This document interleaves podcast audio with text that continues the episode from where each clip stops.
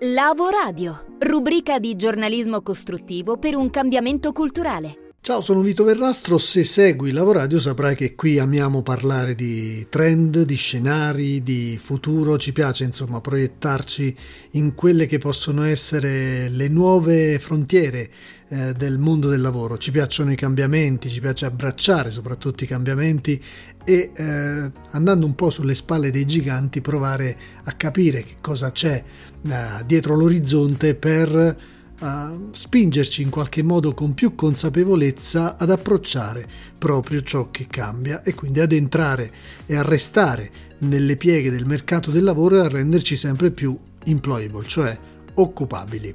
Scenari. Abbiamo più volte parlato di YOLO Economy, l'economia del si vive una volta sola, che deriva in qualche modo dal fenomeno uh, definito negli Stati Uniti The Great Resignation, cioè le grandi dimissioni.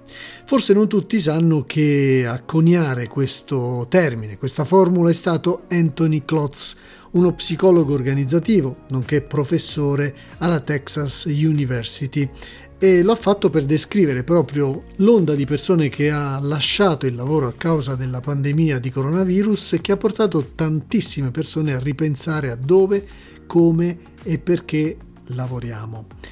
The Great Resignation ha continuato e sta continuando un po' a, ad essere in prima linea sui titoli dei giornali mondiali, tanti si interrogano un po' su quello che avverrà assolutamente dopo questa ondata, un po' in tutti eh, i paesi, in tutti i continenti, partita dagli Stati Uniti ma anche in Europa e in Italia, ha avuto i suoi riflessi. Allora seguiamo un po' quello che Anthony Klotz dice rispetto alle sue previsioni del futuro dopo le grandi dimissioni, dopo questa onda di YOLO Economy. Klotz dice prima di tutto che queste narrazioni poi l'hanno anche ridefinite The Big Quit, The Great Reset, The Great Realization, insomma tante formule che poi hanno preso piede per una narrazione che racconta come stiamo riesaminando sostanzialmente il ruolo del lavoro nelle nostre vite, ma non dobbiamo perdere di vista le conseguenze più ampie di questa ondata di abbandono e che cosa significa anche per il singolo lavoratore. Allora andiamo a vedere le previsioni del, del professore. Eh, come sarà il lavoro nel 2022? Klotz prevede che le dimissioni continueranno, ma un po' in maniera rallentata, non si aspetta un'altra onda anomala come quella del 2021. Questo perché il mercato del lavoro rigido ha spinto le aziende a offrire vantaggi migliori e salari più elevati, cosa che potrebbe frenare un po' il turnover dei dipendenti, almeno questo negli Stati Uniti. Seconda considerazione, l'organizzazione del lavoro flessibile sarà la norma, non più l'eccezione. La libertà di lavorare da qualsiasi luogo, da remoto, è diventata dunque il vantaggio più ambito durante la pandemia e i riflessi ci sono anche qui in Italia, tanto che le persone apprezzano la flessibilità anche in modo superiore ad aumenti di stipendio e di benefit. I leader stanno sostanzialmente iniziando a chiedersi come possiamo dare alle persone più potere sui loro programmi, soprattutto di vita, e come possiamo essere più flessibili. Questo è un ragionamento che stanno facendo tanto le multinazionali quanto le piccole e medie aziende.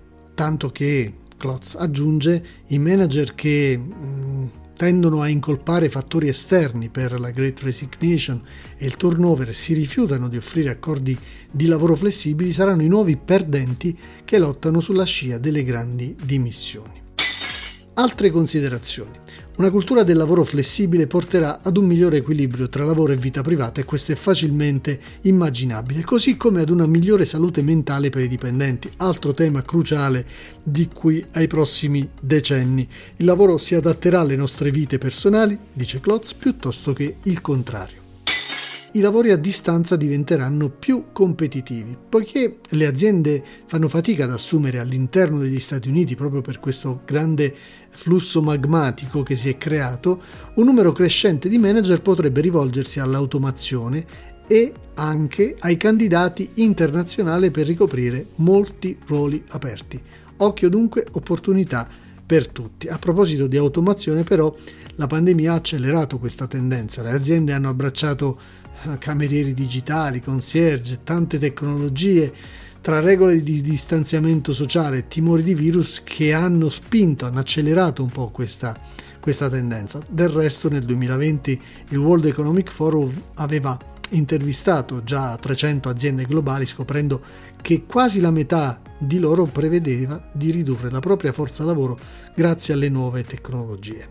Eh, il professor Klotz prevede che le aziende effettueranno maggiori investimenti sia in ambito robotico che in intelligenza artificiale per ridurre i tempi e i costi di assunzione anche dopo che la pandemia si sarà attenuata e quindi questa trasformazione in atto eh, a causa o grazie all'intelligenza artificiale sarà accelerata. Ultimo uh, aspetto che abbiamo già accennato è che questi stessi vantaggi da un lato e svantaggi dall'altro potrebbero spingere le aziende ad assumere più candidati internazionali per ruoli a distanza e creare ancora più concorrenza.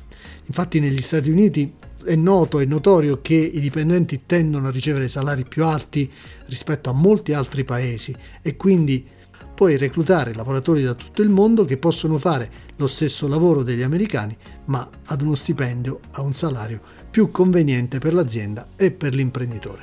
Questi dunque gli scenari che il creatore della formula The Great Resignation prevede per il prossimo futuro.